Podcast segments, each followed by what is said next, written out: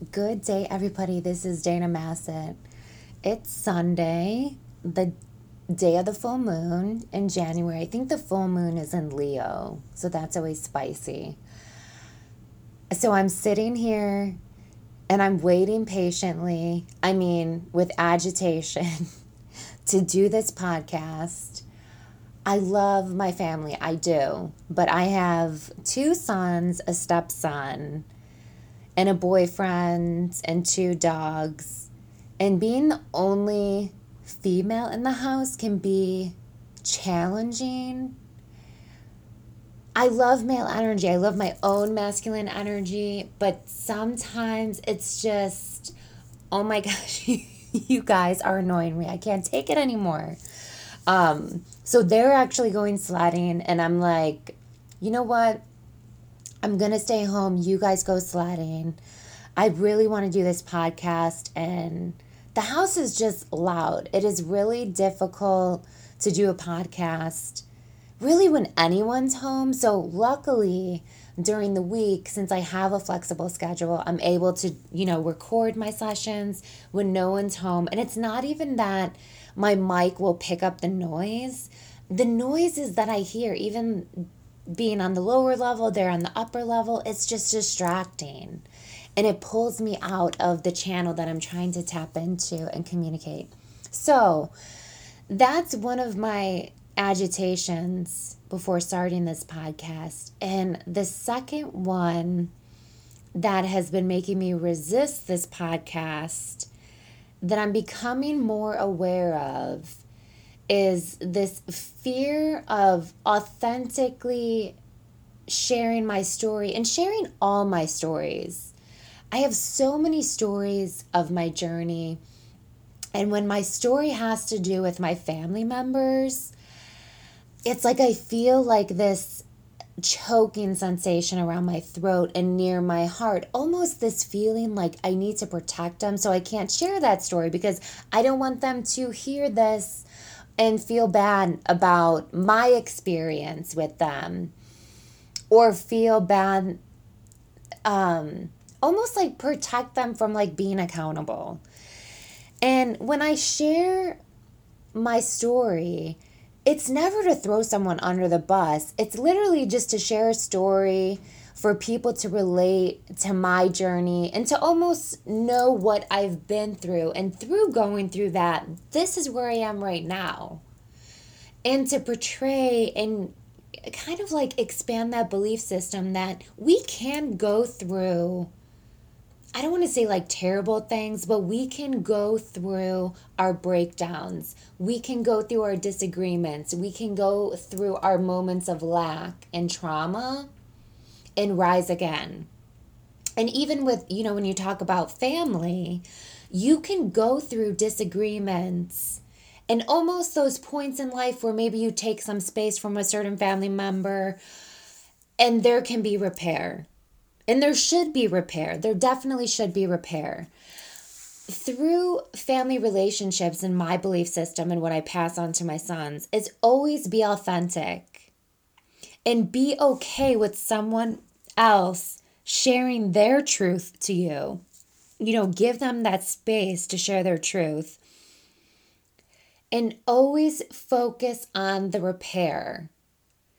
I don't believe in family cutoffs, and I know I've said this many times. Unless there's physical abuse, mental abuse, sexual abuse, I don't believe in family cutoffs.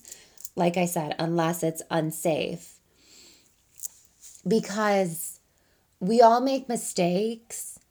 And I think the important thing is to really be open and vulnerable and mature enough to forgive, but also be mature enough to understand what the other person's going through, understand the other person's perspective, and own your part into it.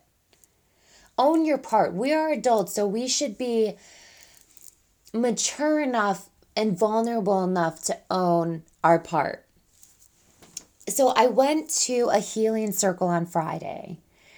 And my intention that I spoke out loud was I really want to be vulnerable and share my story without fear. And my issue with doing so is I've been in this since at a young age. So, say 18 is when I really placed a lot of focus on this healing journey and went to my father's cranial sacral school, started to assist classes. Again, at this time, um, I'm getting my bachelor's in accounting. So I'm still doing your societal kind of goals and path that society kind of places in front of us, but I'm also doing this other stuff on the side. So at a very young age, I'm being pushed kind of like past your comfort zone and I'm being shined in this light next to my father as a shaman. And I'm assisting classes and when you're say like a teacher or an assistant teacher there at least this was my experience there was a part of me that I knew I could only be so vulnerable in front of these students because I, I just didn't want to make it about me and I almost felt like it was inappropriate. So there was this small part of me that felt safe to be vulnerable, but then there was this other part that woke up in me that I had to hold space for all these people. I had to be the teacher, I had to be the leader. So there wasn't a lot of space in that journey for me to be super vulnerable to the point of feeling safe in my vulnerability. And when I went to this circle, that's what I was expressing. I said that I want to learn how to, yes, be the healer and teacher, but I want to learn how to really receive and just feel safe and one with sharing my story, not having all these thoughts trying to management manage it and contain it and protect my family so that was my intention. So the day after, I could just feel something was breaking through at the same time. It was like this heaviness. So there was like this release, but then there was all this chatter in my mind like, well, what short story would I share first? And how would I share it? And as I'm sharing it, would I still be kind of protecting them? So then I would be holding back and it wouldn't come across the same way. So I'm going to a full moon ceremony this evening and I'm my intention is to just keep moving through that and I totally feel like I am. I really feel that I'm kind of freeing my heart and I'm freeing myself to really do my healing and really speak about my journey and be okay with that and allowing the cards to fall where they're going to fall. And I trust because I know my family and friends listen to this podcast too. I trust that we're all adults and we're all at the point in our life where we can just like own our journey and move through it and allow everyone to like speak their truth about it. And that's okay. And know that when someone's speaking their truth about their story, it's most of the time and hopefully it's for healing purposes. Of course, there's people that maybe do it in anger and rage. So that's what I'm hoping. I do believe that everything we endure and experience on our journey is perfect and actually part of our soul's path. And that's always an important thing to remember as you're moving through your journey, but also as you're kind of reflecting on your journey and replaying it, is knowing that yes, all of this happened, but there's always a higher purpose. And if those events didn't happen like that, you wouldn't be who you are now because sometimes wisdom is birthed through the darkness, through the trauma, because it really pushes you to a point that you never expected. So it's kind of like a blind side, which through that, the light is able to pour in even more deeply. So it's like when you're really getting pushed down in yourself and falling apart and breaking down. The light is really able to shine in those crevices in your body that maybe stagnant energy was, or you were just holding tight and not letting the light in. I remember on my 27th birthday, which was shortly after my second husband left. Um, and that was really, really traumatic and really hard for me. I went by myself and I got this tattoo on my arm, and it says, I am broken, but the light that shines through my cracks makes me whole. And that's exactly what I was explaining. So it's about, and even in that moment, I, I knew it's like when the traumas happen, when the breakdowns happen, it's an opportunity for light to fill us up even more so always remember that. But I remember growing up and my parents were together and they didn't get divorced. I think I was like 12 or 13. I really can't remember because it really wasn't significant because by the time they got divorced, I'm like, oh, you guys are just getting divorced now. Haven't you guys like not been happy for a couple years? Like I was not surprised. And by that time, my father was also just like not home a lot. So it already felt like the divorce happened like years before. But I remember always feeling, and this was into my teens and 20s, I used to say, Oh, yeah, I'm like a daddy's girl. Me and my father are really close. And it wasn't until,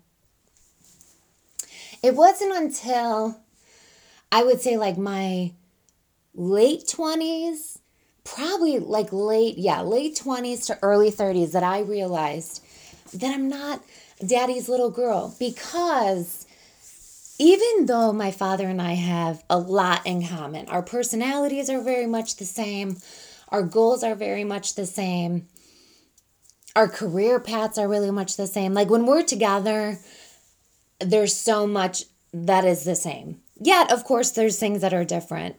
But I would always feel and even like say, like, yes, I'm like daddy's little girl. We're like super close. And in addition to, in addition to, my father would always put me on a pedestal. So when he was like around his friends, oh my gosh, this is Dana. We've heard so much about you. And his inner circle would also like reaffirm that your father adores you. So it kind of like fed that fantasy. But then when I got into my late 20s and 30s, I started stepping out of that fantasy because I started realizing, well, how can I be daddy's little girl when, like, he just wasn't really there? Like, he really wasn't physically there. He really wasn't emotionally there. He was kind of like on his own journey.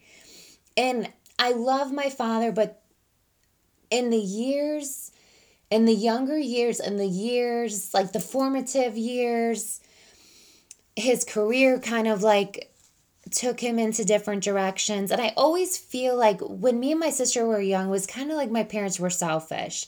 There was a lot of partying at the house.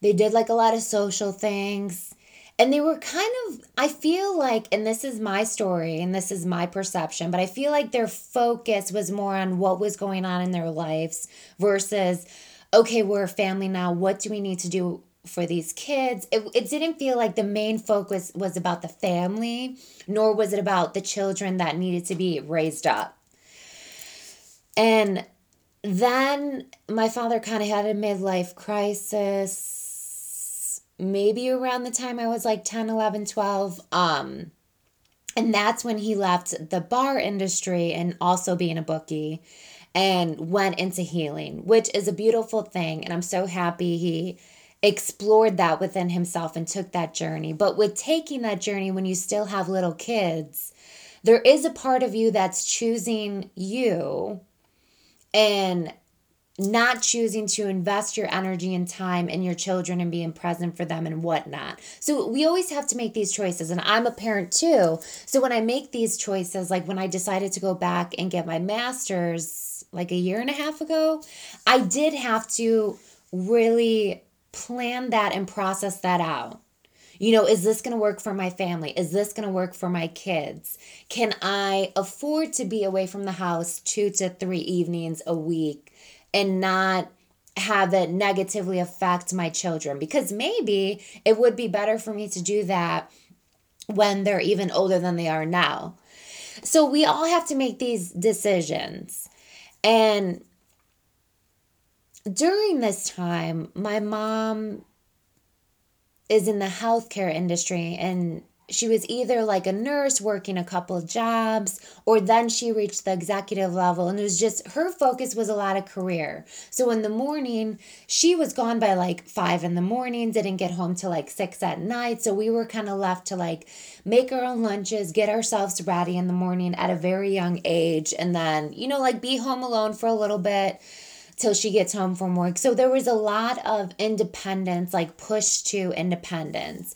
But back to the fantasy thing, I started waking up from that fantasy like okay i am not daddy's little girl because my description of being daddy's little girl would be like a father that's always there physically always there emotionally there and just his kids are number one and his number one priority is being a father and that's his main focus, not himself, not his career, not his social circle, you know, now what's on his agenda.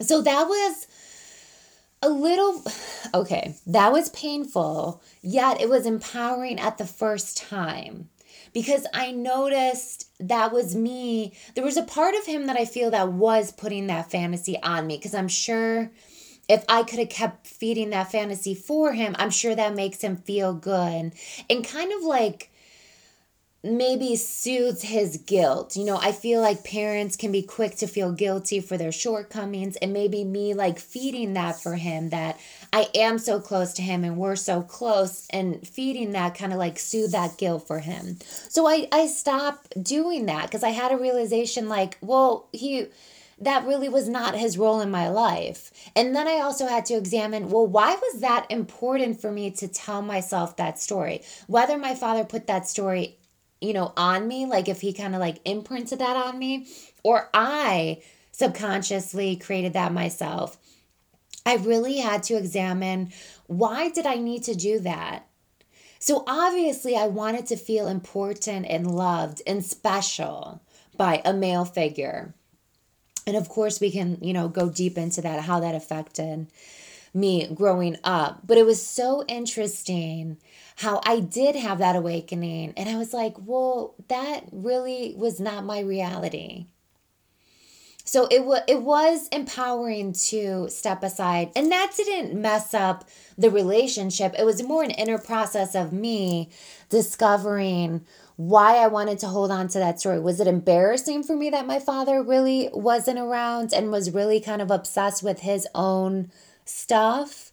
Um, you know, and you do idolize your parents. You do look up to your parents because that's your world till you get older and then you discover, oh, there's a whole big world out there.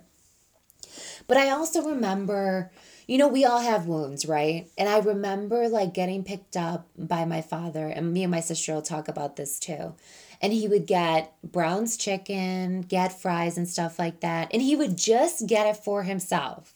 So we would all come home and it was like lunchtime. And he would get that for himself and he would sit he made this bar where our living room used to be because again they used to have like a lot of parties and stuff like that. And he would just sit there and eat chicken and not offer us any. So we would eat whatever was in the house. And he would like leave us a little fries left over and then my sister even said one time, like, she was trying to talk to him during this time, like during when he's eating lunch, and she he would just totally like ignore her. And so there was like this, even though my dad was there, like he would pick us up from school in our younger years, there was like this pushing out. Like, yes, we all live together, but and, and my dad always needs a lot of his own space you know like he he needs a lot of his own space and whatever that comes from from his childhood but it was like not feeling seen, not feeling important, and just not having that emotional connection and that emotional safety, you know, or feeling loved. Like, oh, my dad bought me lunch too. Oh, we're all eating lunch together. Like, no, he totally wanted to eat lunch by himself and he didn't want to be bothered, you know, and it's like, hey, we just got home from school you know, like maybe we should all like be hanging out together, you know, whatever. But different things like that. So there was a lot of aloneness. Like when I think about my childhood, I felt at a very young, young, young age, I knew I had to take care of my own needs. So again, there was a lot of um, motivation and push for independence in my family to be independent. But there was also at a very young age that I knew whatever I needed, I was going to have to give myself. And I even remember, and I don't have a lot of childhood memories. And I don't know why. I don't know if I kind of just checked out or if I was out of my body a lot of my childhood. But there was also a part of me that was always chasing to be older. Like, let me be older so I can work and like get out of here was the feeling and create my own life. Like, this is just not the life I want, not the type of family energy I want. So let me just like create what I want. Um, I remember when I was like three, sitting by the window and looking at the stars and asking like why did you send me here like this doesn't even feel it it didn't feel right it didn't feel like the right match and i felt sad and i swear i was like 3 or 4 when this happened and i just felt sad like what 3-year-old feels sad and is asking for like a different type of family and it wasn't there wasn't like abuse but it was almost like I need quality time. I need authenticity and I need deep connection. And I was born that way. So when I was born into a family that wasn't super like touchy feely, lovey, present, authentic, like speaking what's true, not hiding truths, avoiding, um distracting disconnection like that those were the energies of my family so like my soul was crying like, what am I going to do? How do I fill up this hole now? How do I fill up this hole? And my mom, so motivated. She was so motivated, so responsible, meaning um, career wise. She was so career focused, and that was her thing. So again, I remember my friends' moms dropping them off at school in the minivans and then picking them up. And I remember having this thought, oh my gosh, I want a minivan so bad. And I want my mom to like drop me off at school and I want her to pick me up. And it it was what I was really saying and what the feeling was, I really want a mom who's present for me. You know, I really want a mom that like sits there with me and just she didn't have the time. Like she didn't have the mental space. Like what I remember of my mom she was so busy all the time and she would do a hundred things at once. Like she would work, had that long commute downtown, come home, rake leaves, mow the lawn, like, and not stop till nine o'clock at night. Like she was such a hard worker, never complained, never complains. You know, she really, really did her best, but it was almost like there was so much to do that there just wasn't enough space to slow down enough to be present. And I definitely don't think that's something that she was taught, you know, how to be present and really make like those connections, those emotional connections. Um, and those emotional connections don't have to have words. Those emotional connections can just be like holding that space and knowing that like your mom is that soft place to just like land all the time.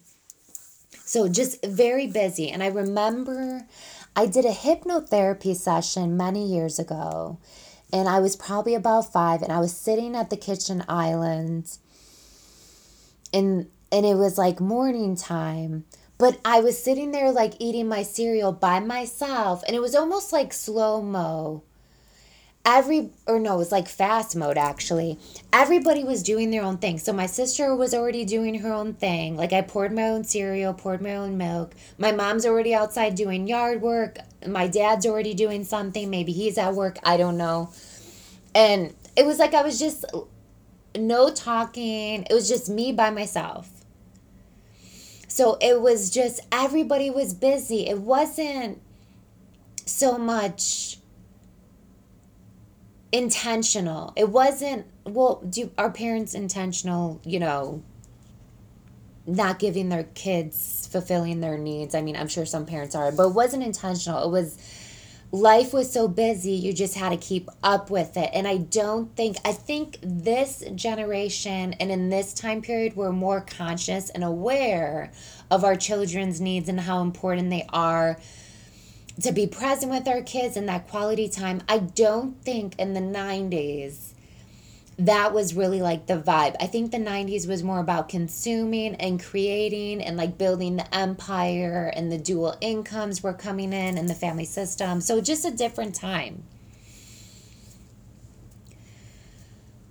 So I feel what's beneficial is being able to track kind of like where the aloneness started, why it started, and then to begin to be able to fill those holes. So it's like, okay, say I have this like aloneness inside of me, the way that I used to try to fill those holes were through dating, through friendships, even through drugs for a period, maybe through alcohol, um, through work, and really like looking at those holes that we have and not being judgmental like you didn't give this to me or why couldn't you have more been this way but it's like it's almost like putting your hand in that hole that's in your body and what do i want to fill it up you know, like I am okay. I am perfect the way I am right now. You know, so in try instead of like trying to fill up those holes with something external that can always be taken away from us. You know, what do we want to fill up those holes with? You know, and that can be done through self-love, self-care, meditation. And one of my medicines were actually having my own family with my sons, with my two sons, in taking what I was given in my childhood and really reflecting on that and asking myself, what did I feel I was lacking in my childhood? So I feel like what I lacked in my childhood was that presence and that emotional connection and that feeling of safety. so what I did with my children is I almost like when they were with me because I got divorced actually when my kids were 1 and 3. And when they were with me, I basically didn't work. Sometimes I would see a couple clients here and there, but it was, and I know not everyone can do this, but for me, I had to do it. I had to structure my life this way because I knew the things that I went through I had a lot of challenges and I saw a lot and was exposed to a lot at a super, super young age. And I knew that I could really kind of set my kids up for success if I gave them that really strong foundation of emotional support, of presence, and just that bonding, like bonding year over year, having those deep conversations years over years when you lay that foundation, your kids are always going to come to you and want to talk to you. Your kids are going to know how to process through life better, how to have healthier relationships, and not have to learn how to kind of undo those unhealthy relationships that maybe they were taught in childhood and saw in childhood or just weren't given the tools you can actually set your kids up with a healthy foundation and then they can thrive. And when the struggles come, it's not this like breaking down of struggle or year after year after year of struggle. It can be a moment. It can be a quick moment that they overcome and feel empowered by versus, oh my gosh, how many years is this going to take to heal? So I knew for me when I became a parent, that presence and that emotional connection and authenticity and by authenticity, I mean not leaving the silence in your home, which creates space for the children to make up stories. And when the children's make make up stories, it means they feel that they're to blame or there's confusion where they're like, well, what's the truth and what's right and wrong? And what's going on? And I think that is created when people are disconnected from themselves or avoidant. And avoidant is a common thing, being avoidant of what's really going on. Like, okay, maybe we don't want to know the truth or face the truth. Kids can feel that, and that is scary. You know, so it's like you really you need to handle your life. You need to really focus on not avoiding things because you don't want that space to be created where kids are creating their own stories and feeling unsafe and confused. You know, you really need to handle your life head on and work it out and be open enough with your kids to, you know, don't lie to them. There's some things that you might not, it might not be appropriate to give them the details, but I think it's more healing and less injuring to be honest with your children about what's going on because then you take the responsibility off of them. You take that adult sense off of them that they even need to think about it or process it. Like they shouldn't have that burden of having to process adult situations and almost figure it out for themselves. The parent should be processing and figuring out and communicate that with the child. And then the child's like, okay, but when the silence fills up the home and the avoidant energies fill up the home and there's that disconnection happening, the children actually then become the adults. And that's when it becomes inappropriate, you know? So when you feel those feelings or those wounds that you're carrying from childhood, it's good to take that journey to understand how they became that way in the first place, but to not live there. Don't live there in that anger and that fuss, like that um, festering energies and obsessive thinking about, oh my gosh, like if my parents did this, my life could be so much different because you're so called that forth. So you are actually with the perfect family and all is well. But what you want to do is like, okay, I'm an adult now.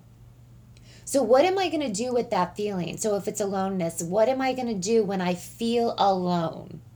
Am I going to go to the alcohol? Am I going to go to the sex?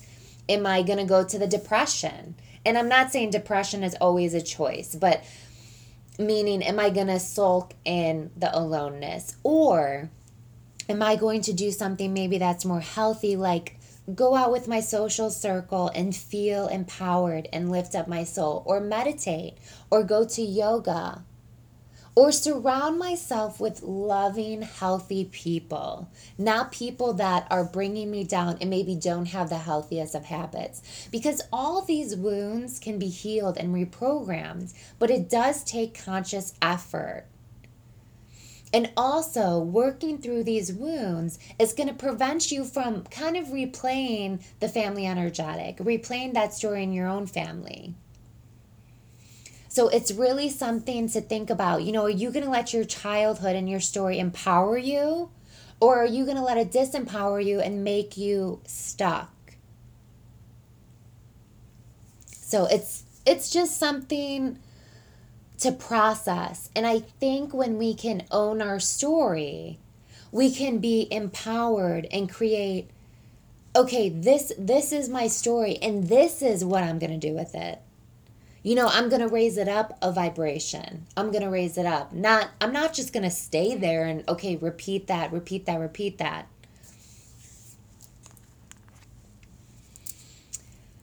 One thing um you know, like when me and my father will go out, he'll say, Oh, yeah, I had like a perfect childhood. And I used to call him out more. Now I just smile and nod. But I remember even being in healing circles with him, and he would say, you know, all these people are sharing like their hearts and vulnerability, right? And then it would get to my dad about childhood stuff, and he's like, Yeah, I don't know what to say. My childhood was perfect. And I'm just like, I'm like puking in my mouth. And I hate to say that because that's like mean. But because for anyone to sit here in front of me and say their childhood was perfect, it's bullshit.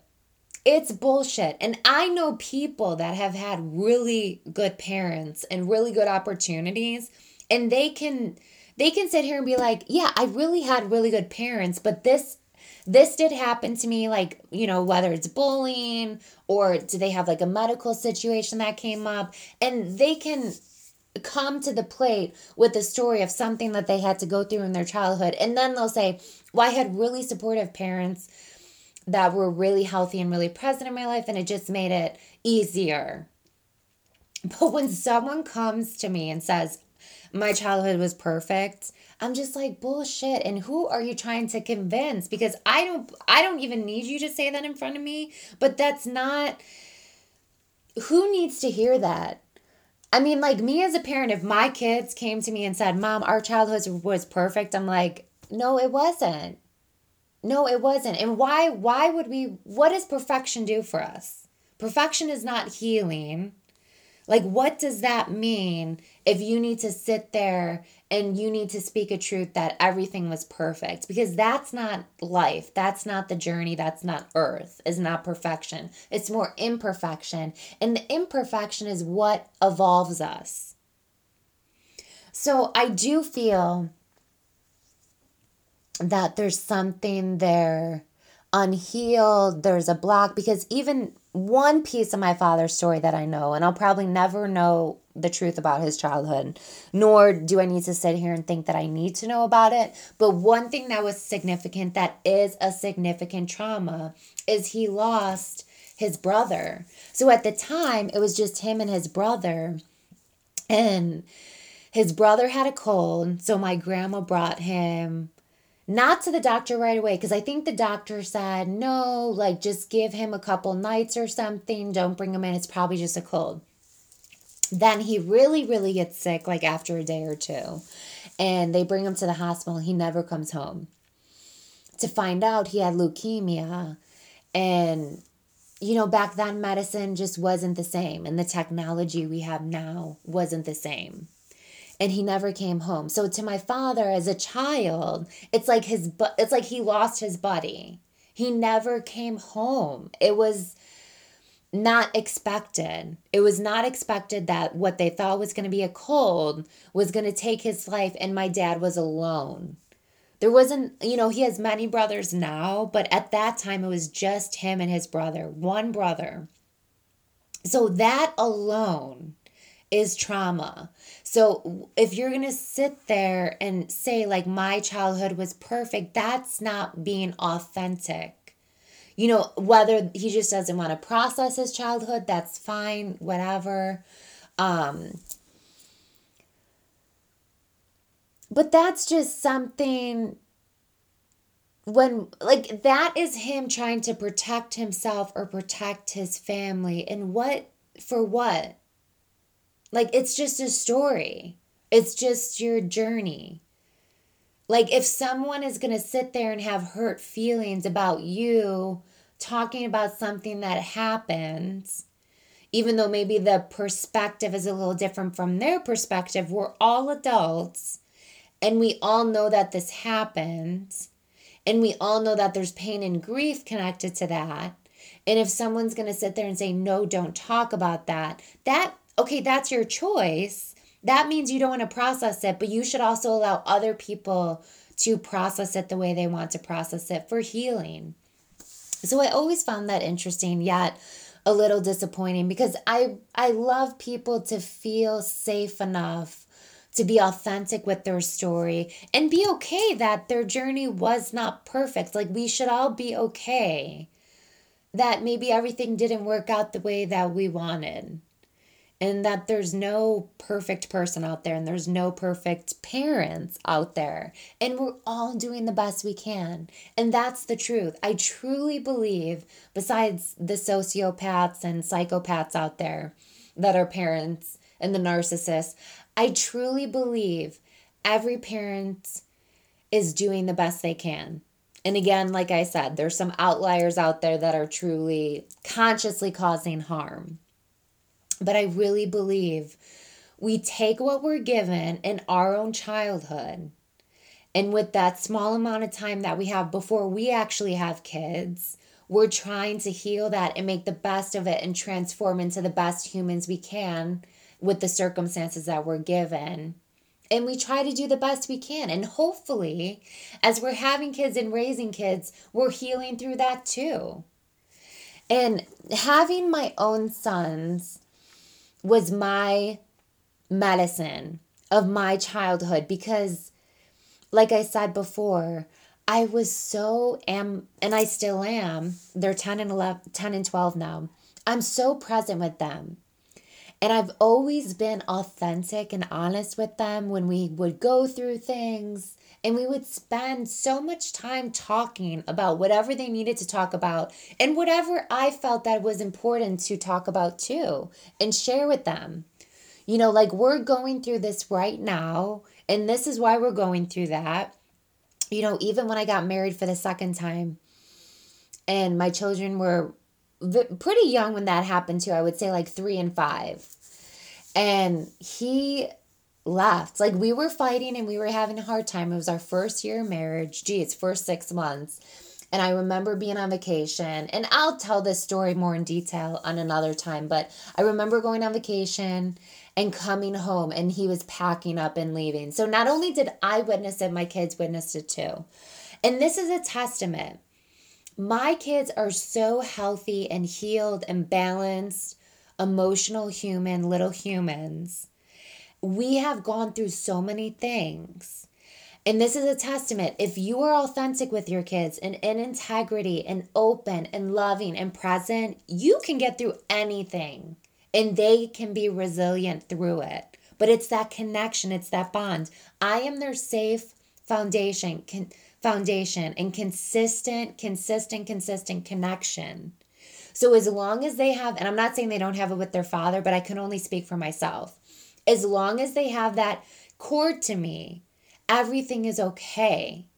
And that's what makes you resilient and able to just move through life and, like, okay, laugh it off, as we should, and feel whole and feel healthy and not feel like something's wrong with me is when you have that cord to your parents and they're telling you, yeah, this is life and everything's okay.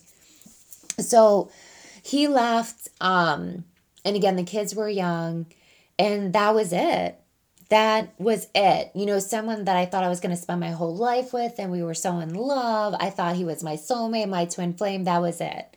Because we couldn't work through the fights, and oh man, we were like fighting so much, and we just couldn't reach like a common ground. And even through that, through us talking through that. And I remember my son, my older son, said something. He said, Well, mom, one night that you were at work, I told him that I miss, I wish my parents were still married so we could all be back together. And my second husband at the time, that triggered him because he didn't have kids and he really hadn't been through, he was immature still. So I think if that was said to someone who was immature and grounded and secure in themselves, they would have helped my son process that through and like lovingly held him through it. But since he was immature and just didn't have the tools, he actually like yelled at my son and took offense to it and didn't support him in like an appropriate way. Shortly after that, again, that's not the reason why he left by any means, not even 1% like we were fighting so much and we were like drowning in the fights and we just we couldn't make it work and he had enough. And who knows what his story is but that's my understanding. And when he left my son even said that like it's my fault it's my fault. So even someone who's who's comes from like a good foundation those thoughts are going to creep in and we would talk about it. We would talk about it again. We would talk about it again. And working through that you know like he thought that that was his fault. And i didn't know that that situation happened of course till he told me. And then i had to let him know like oh my gosh like his response was so inappropriate. And of course that's normal for your parents to want to get back together. I remember in my 20s thinking like oh I wish my parents were just like still married because you hold you we have these fantasies. We have these fantasies about our parents staying together and by them staying together, everything's happy and perfect and life is great. That's not the reality. It is not the reality that your parents staying together is always the best choice. Not that it can't be, but sometimes it's just not. So, my moral of this story is having the courage and bravery to flow back and reflect on your childhood and put name to the wounds. put name to where you feel there's lack in your life because when you can put a name to it and when you have that awareness to it, the healing process begins.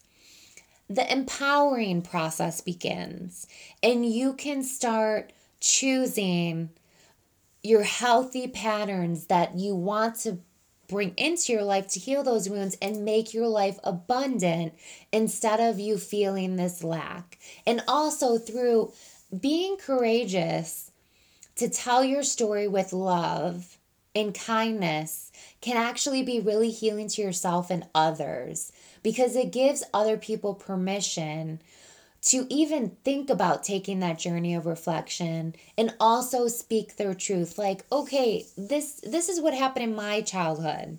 And when i have kids this is what i've learned to do a little bit differently because i knew i had these needs and i was aware of it. So i'm going to be aware that my kids have these needs and try to be there for them the best i can. Namaste